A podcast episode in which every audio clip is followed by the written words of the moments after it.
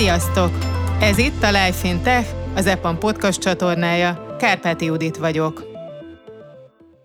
Az elmúlt években számos történetet osztottunk meg a hallgatóinkkal, melyben karrierváltók számoltak be arról, hogyan képezték el gyakran saját magukat, és otthoni tanulással egy új, a technológia világába vezető szakmát sajátítottak el. A Life in Tech podcast csatorna új három részes sorozatában most arra kerestük a választ, mégis hogyan sikerült ezt megvalósítaniuk, milyen oldalak, kurzusok, eszközök és készségek kellettek ahhoz, hogy végül IT szakemberként folytathassák a karrierjüket. Szia! Szép jó napot kívánok! Kérlek, meséld el, hogy milyen út vezetett az EPA-mig? A legelejétől kezdve apukám vett egy számítógépet, mert szüksége volt rá a saját tanulásához, amit utána én megörököltem, és mit csinál egy kb. 10 éves gyerek, ne kell játszani. Viszont a szüleim azok próbáltak felelős szülők lenni, és korlátozták a gép előtt tölthető időmet, napi másfél óra, ha jól emlékszem, úgyhogy ja, tehát nem kockultam egész nap, viszont megtetszett nekem egy játék, amit nagyon, tehát akartam volna még vele játszani, csak ugye a gépen nem lehetett, tehát megcsináltam az egészet papíralapra. Ez volt a kiinduló pont. Utána eltelt pár év, iskolába jártam én is, ugye, és elkezdtek nekem is informatikát tanítani, először is HTML-t. Ekkor voltam 9-es, ha jól emlékszem, tehát 14-15 éves, ekkor jutott eszembe, ugrott be, hogy amúgy igazából, amit eddig én papírral itt összedobókockáztam, megírogattam, azt igazából egy számítógép is meg tudná csinálni. Úgyhogy fogtam magam, és ö, elmentünk nyaralni, és amíg a család fürdött, én addig olvasgattam egy a PHP 24 óra alatt című könyvet, ami tényleg a kezdetektől elmagyarázza a PHP nyelvnek a működését, és tényleg így gyakorlatilag nulla tudással én azt ott elolvastam, kiérteteltem, és amikor hazamentünk, akkor ugye elkezdtem írni PHP nyelvben ugyanazt a játékot, idézőjelben, amit eddig dobókockákkal meg tényleg papíralapon játszottam magamnak. Ezek után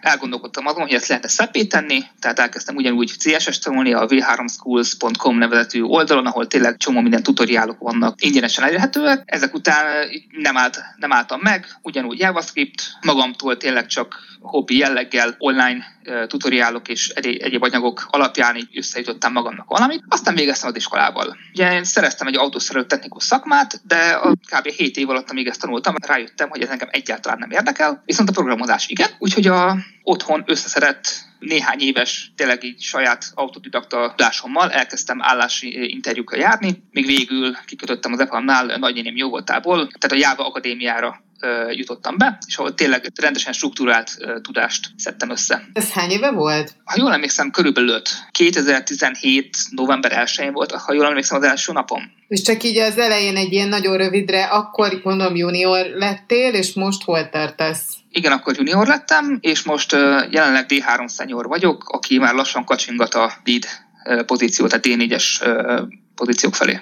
Szerinted, ha egy fiatal, aki hozzád hasonlóan elindul egy irányba, és ennyire érdeklődik a fejlesztés iránt, de közben azért végzi ezt az iskolát, amiben belekezdett, mi mutathat abba irányt, hogy aztán lehet, hogy érdemes mégiscsak inkább a szívét követni, azt, ami, ami, ami annyira érdekli. Vagy érdemes szerinted kipróbálni mást is, és utána váltani ebbe az irányba? Valamennyi haszna volt annak, hogy hogy mégiscsak elvégezted az autószerelő iskolát? Igen, haszna az mindenféleképpen volt. Ugye a családnak is van autója, és hát nem is azt mondom, hogy meg tudom szerelni, de legalább hozzá tudok szólni, és értem, hogy miről beszél a szerelő, legalább abban tudok segíteni, mondjuk apám is ért hozzá valamennyire, de mondjuk, hogy nem, nem vágják át. Tehát a tudás az mindenféleképpen hasznos. Én úgy voltam vele, hogy az a két év az túl fogom élni, ugye az úgy volt, hogy egy év plusz egy év, tehát először kapta, az első év után kaptam egy autószerelő papírt, és utána egy autószerelő technikusi papírt, és én úgy voltam vele, hogy ha már elkezdtem, akkor inkább befejezem, közben ugyanúgy tudok gyakorolni otthon, gyűjtöm a tudást, és akkor végül is annyival több tapasztalattal indulok el munkát keresni. Nos, akkor térjünk rá arra, amit mondtál, hogy gyűjtöd a tudást. Azok a könyvek, oldalak, különböző segítő alkalmazások, amiket te kezdtél el tanulni, mennyire jelentenek egyébként valódi segítséget neked kellett kikaparni a gesztenyét, vagy, vagy teljesen magától értetődően vezetnek ezek át egyikről a másikra, és szépen ezáltal tényleg föl lehet építeni egy önálló tanulást. Oldalfüggő, de a legtöbbje a tényleg nulláról nagyon szépen elmagyarázza, hogy hogyan működik, kis apró lépésenként egyről a kettőre, és szépen egymás után ismered meg a adott témának a, a dolgait. Hát az oldalak között van egy kis különbség, valamelyik számomra érhetőbb volt, valamelyik nem, de mindenféleképpen hasznos egy teljesen kezdőnek. Szerinted milyen tudás, milyen alapok kellenek ahhoz, hogy valaki elkezdhessen egy olyan kurzust, mint amire téged az EPAM-nál dolgozó nagynéni irányított. Mi a szükséges minimum? Én mindig azt mondom, hogy ha valaki programozni akar, az három dolog szükséges. Első, nem feltétlenül fontossági során, de egyik az angol tudás. Mivel a programozás során szinte mindenhol angolul kommunikálnak, legtöbb internetes anyag is angolul elérhető, és ugye nem, nem árt, hogyha ezt érted. A második, nagyon fontos az, hogy legyen hozzá agyad. Ugye a soft skill logikai gondolkodás, probléma megoldó képesség, stb. stb. Tehát nem érted, amit olvasol, akkor nem is fogod tudni jól használni. És a harmadik az az elhivatottság, a lelkesedés, hogy ezt akart csinálni. Mert rengeteg, én is próbál kezdőket tanítani, hogy meg megkértek rá, hogy őket ez érdekli, és nagyon sokszor tapasztaltam azt, hogy érdekli, érdekli, de annyira nem, hogy a saját szabad idejéből áldozzon rá, annál többet, mint amit velem eltölt. Tehát a legjobb példa az, hogy adtam egy két hónapos kurzust három ismerősömnek, és utána mondtam nekik azt, hogy egy kis csoportos feladat, van egy alkalmazás, amit le kéne fejleszteni, a jelenlegi tudásotok alapján el kell, hogy tudjátok kezdeni, dolgozatok össze, és akkor majd ha van kérdés, akkor kérdezzetek, és majd megnézzük, hogy hova jutunk. És ez volt az utolsó üzenet, amit váltottunk a témában. Tehát onnantól kezdve, hogy véget ennek az egésznek, mi attól függetlenül, hogy mindenki önként jelentkezett, hogy őt ez érdekel, senki nem foglalkozott vele. Így nem lehet megtanulni programozni. Tehát az is lehet, hogy valaki mentorál, és ő mondja el neked a dolgokat érthetően. Ennek megvan az előnye, hogyha bármit nem értesz, akkor rögtön vissza tudsz kérdezni. De az is működik, hogyha fogod magad, leülsz egy ilyen oldal elé, vég, végigolvasod a tananyagot, idézőjelbe, és utána kipróbálod magadnak. Ha, ha pedig valami nem működik, nem értesz, akkor addig kis értetezel, amíg nem jössz rá, hogy hogyan működik. Mind a kettő jó, mind a kettőnek megvannak az előnyei, hátrányai. Szerintem az egyszerűbb, hogyha valaki mentorál, mert akkor megvan az a motiváció, hogy valakivel dolgozol. És erre hogy lehet szert tenni ilyen mentorra? Te például, ha valakit látod, hogy nagyon elhivatott, vállalsz ilyen feladatot, még most is? Annyira vállalnék, hogy most aktuálisan is van egy idézőles tanítványom. Tegyük föl, hogy én vagyok, aki most ebben érdekelt, itt ülök a gép előtt, rendben, elkezdek keresgélni, de hát millió oldal van, belekezdek egybe, utána rájövök, hogy de itt van egy másik is. Ezzel elmegy rengeteg időm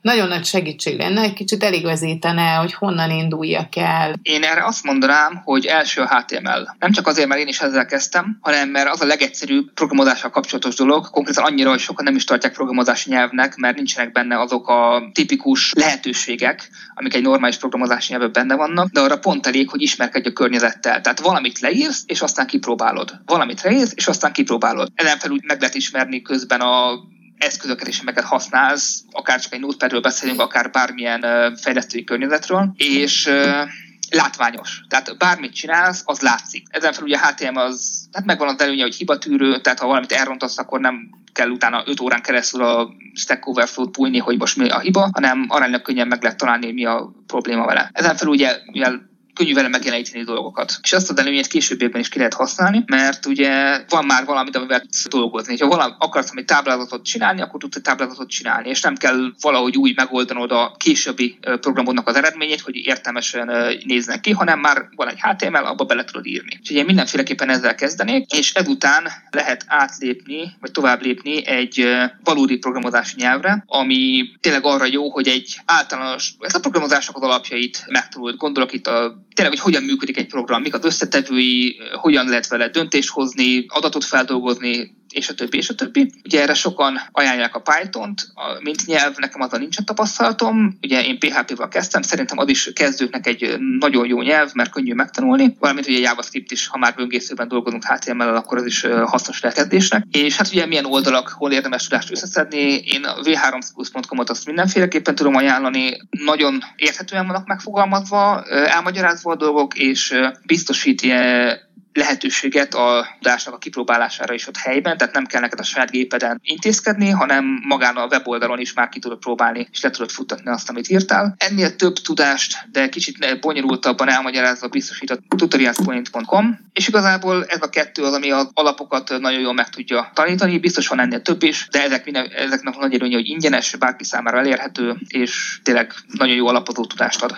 Amikor eljutottál egy olyan szintre, hogy már egy kicsit tudsz mondjuk akár HTML-ben, vagy a következő szinten összeállítani dolgokat, projekteket, szerinted már el lehet indulni azon az út, hogy mondjuk gyakornoknak elmenjek, és ott szedjek -e össze több tudást? Elképzelhető, hogy van olyan hely, ahol ezzel a tudással fölvesznek, nem is, nem is rögtön munkába, de kiképezni, tehát valami tanfolyamra. Én azt mondanám, hogy ezelőtt még érdemes egy-két saját projektet összerakni, mind gyakorlásképp, és mind referencia munkaként. Tehát ha valahova vagy egy állásinterjú és kérdezik, hogy mit tudsz, akkor sokkal egyszerűbb azt mondani, hogy itt ez a GitHub link, nézd meg. Van egy olyan verziókezelő, amit úgy hívnak, hogy Git.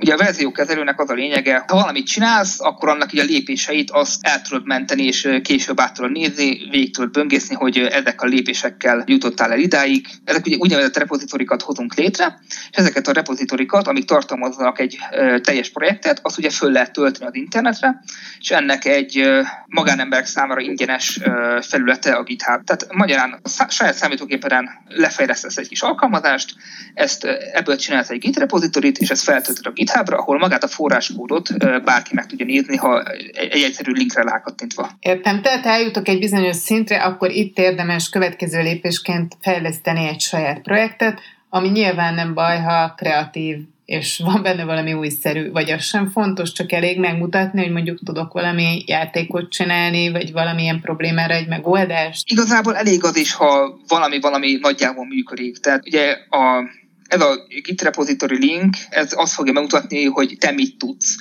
Tehát lehet itt trükközni, máshol megcsináltatod is a te nevedben, nem érdemes, mert az nem a te tudásodat fogják lemérni. Tényleg az a lényeg, hogy a te tudásod legjavát ide belerakod, és ezek alapján egyszerűbb eldönteni, ha valaki érdekel az, hogy te mit tudsz, hogy te alkalmas vegye arra, hogy dolgozzál az adott helyen, vagy elkezd az adott képzést. Szerinted mi a legnehezebb ebben az autodidakta tanulásban? Sokaknak nehéz egy olyan projektet kitalálni, ami, amit el tud kezdeni gyakorolni. Tehát így oké, okay, szeretnék programot, de szeretnék csinálni valamit otthon, amit megmutathatok a, a többieknek, de mit? És nincsen ötletük, hogy mivel kezdjenek el foglalkozni, mit, mit fejlesztenek. Nekem ebből a szempontból szerencsém volt, mert nekem mindig több az ötletem, mint amennyire időm van. Úgyhogy, de a többi, tehát a, akikkel eddig foglalkoztam, nagyon sokaknak nem volt ötletük, hogy minek álljanak neki. Ezen felül ugye hát maga a kitartásnak és a motivációnak a fenntartása is jelenthet problémát, tehát idő után, ha nem lát, tehát csinálod, csinálod, csinálod, nem látsz eredményét, oké, okay, szebben néz ki, oké, okay, kicsit jobb lett, de nincsen eredmény.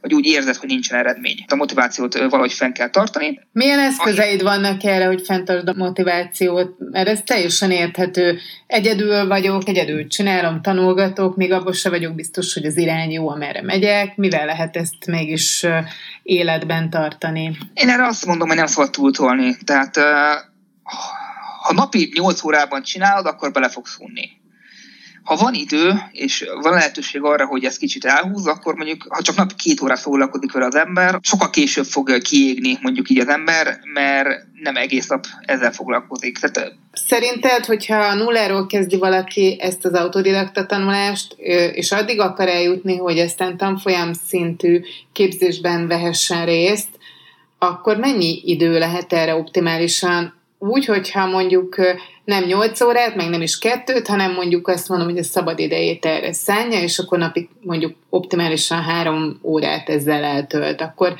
körülbelül mennyi idő alatt érhet el szerinted? Tudom, sok függ az adott személytől, de egy ilyen átlagot vegyünk. Én így hasonlítőszerűen azt mondanám, hogy egy év, amíg ö, tényleg megtanulod az alapokat, tehát végigpörgetsz két-három nyelvet különböző platformokon, és összeraksz belőlük valamit, ami, ami alkalmas arra, hogy mint portfólió bemutasd. Akkor ugye elkezdesz, elkezded első gyakorló alkalmazásra a projektedet, akkor azt 600-szor újra fogod írni, a, majd hogy nem a nulláról, mert mindig eszedbe jut egy jobb ötlet, egy jobb ötlet, egy jobb ötlet, és így fog egyre, egyre jobban szépülni, így tanulsz egyre többet, és ez is egy nagyon időigényes, nem csak az időigényes dolog, nem csak a tanulás. Mekkora sok az, amikor az ember ebből az autodidakta létből és az általa összeszedett tudásból hirtelen a professzionális közegbe kerül, és egy olyan kurzuson találja magát, ahol na, bekerült végre, megérte a sok tanulás és az egyedül eltöltött órák, és akkor ott egyszer csak egy teljesen más világba kerül. Mekkora sok ez, milyen változás, mennyire ö, történik meg az, hogy úristen, hát ha ezt tudtam volna, vagy, vagy pedig milyen élmény ez ide kerülni, mennyire lehet ebbe beilleszkedni, belerázódni hirtelen? Személy szerint nekem ez nem volt semmi extra. Ugye én iskola után közvetlenül jelentkeztem erre a kurzusra, tehát úgy értve, hogy én ugye júliusban végeztem a vizsgákkal, és szeptember 7 novemberben már kezdődött is a, a képzés. Tehát volt egy kicsit hosszabb nyári szünetem, mint szokott, de egyébként teljesen olyan volt, mintha visszamentem volna az iskolába, csak más tanultam nap 8 órában, mint eddig. Sok a tananyag, gyorsan kell haladni, viszont hatalmas segítség az, hogy már az alapokat érted, mivel ugye eddig ezzel foglalkoztál. Tehát, hogyha én úgy jelentkeztem volna erre a kurzusra, hogy fogalmam sincs arról, hogy mi az a programozás, vagy egyáltalán, hogy magát a Java nyelvet, amit ott tanítottak, nem néztem volna át, és kezdtem volna vele foglalkozni ugye egy hónappal előtte, akkor sokkal nehezebb lett volna, mint így, hogy már volt egy bármilyen kicsit tapasztalatom is a adott témában. Hirtelen tegyük fel, amit mondtál eddig, hogy napi három óra helyett hirtelen napi nyolc órát kell vele foglalkozni, viszont azért ott sem az a cél, hogy ledarálják, hanem az, hogy tényleg megtanuljad. Mi az, ami szerinted ennél az önfejlesztő tanulásnál még egy olyan tényező, amit esetleg nem említettünk, és szerinted nagyon fontos tudni, mielőtt valaki ebbe belevág? Hát ez inkább a fiatalabbaknak szól, de nem árt a szülői támogatása mellé. Tehát ne az legyen, hogy a szülő csak azzal zaklat, hogy még, mindig a gép előtt ülsz, hanem értse az, hogy ennek eredménye lesz, ez tudás, ez tanulás, olyan, mint az iskolában ülnél, csak gépek, a számítógépekkel, számítógépekről tanulsz. Még egy nagyon fontos, hogy ne törjön össze, ha valami nem sikerül elsőre. Tehát neki állsz, írod életed első programját, biztosan nem fog működni. Biztosan ötödjére sem fog működni, tizedjére talán már valamennyire úgy működik, amennyire szeretnéd. Tehát itt folyamatos folyamatos a hibáknak a jelenléte, és meg kell tanulni, hogyan lehet őket kezelni, kiavítani, vagy elfogadni, hogy vannak, amíg nem jött rá a megoldásra. Köszönjük, hogy ismét velünk tartottatok. A következő adásig pedig olvassátok interjúinkat, cikkeinket a Life Fintech blogon, és hallgassátok a korábbi beszélgetéseket itt a csatornán.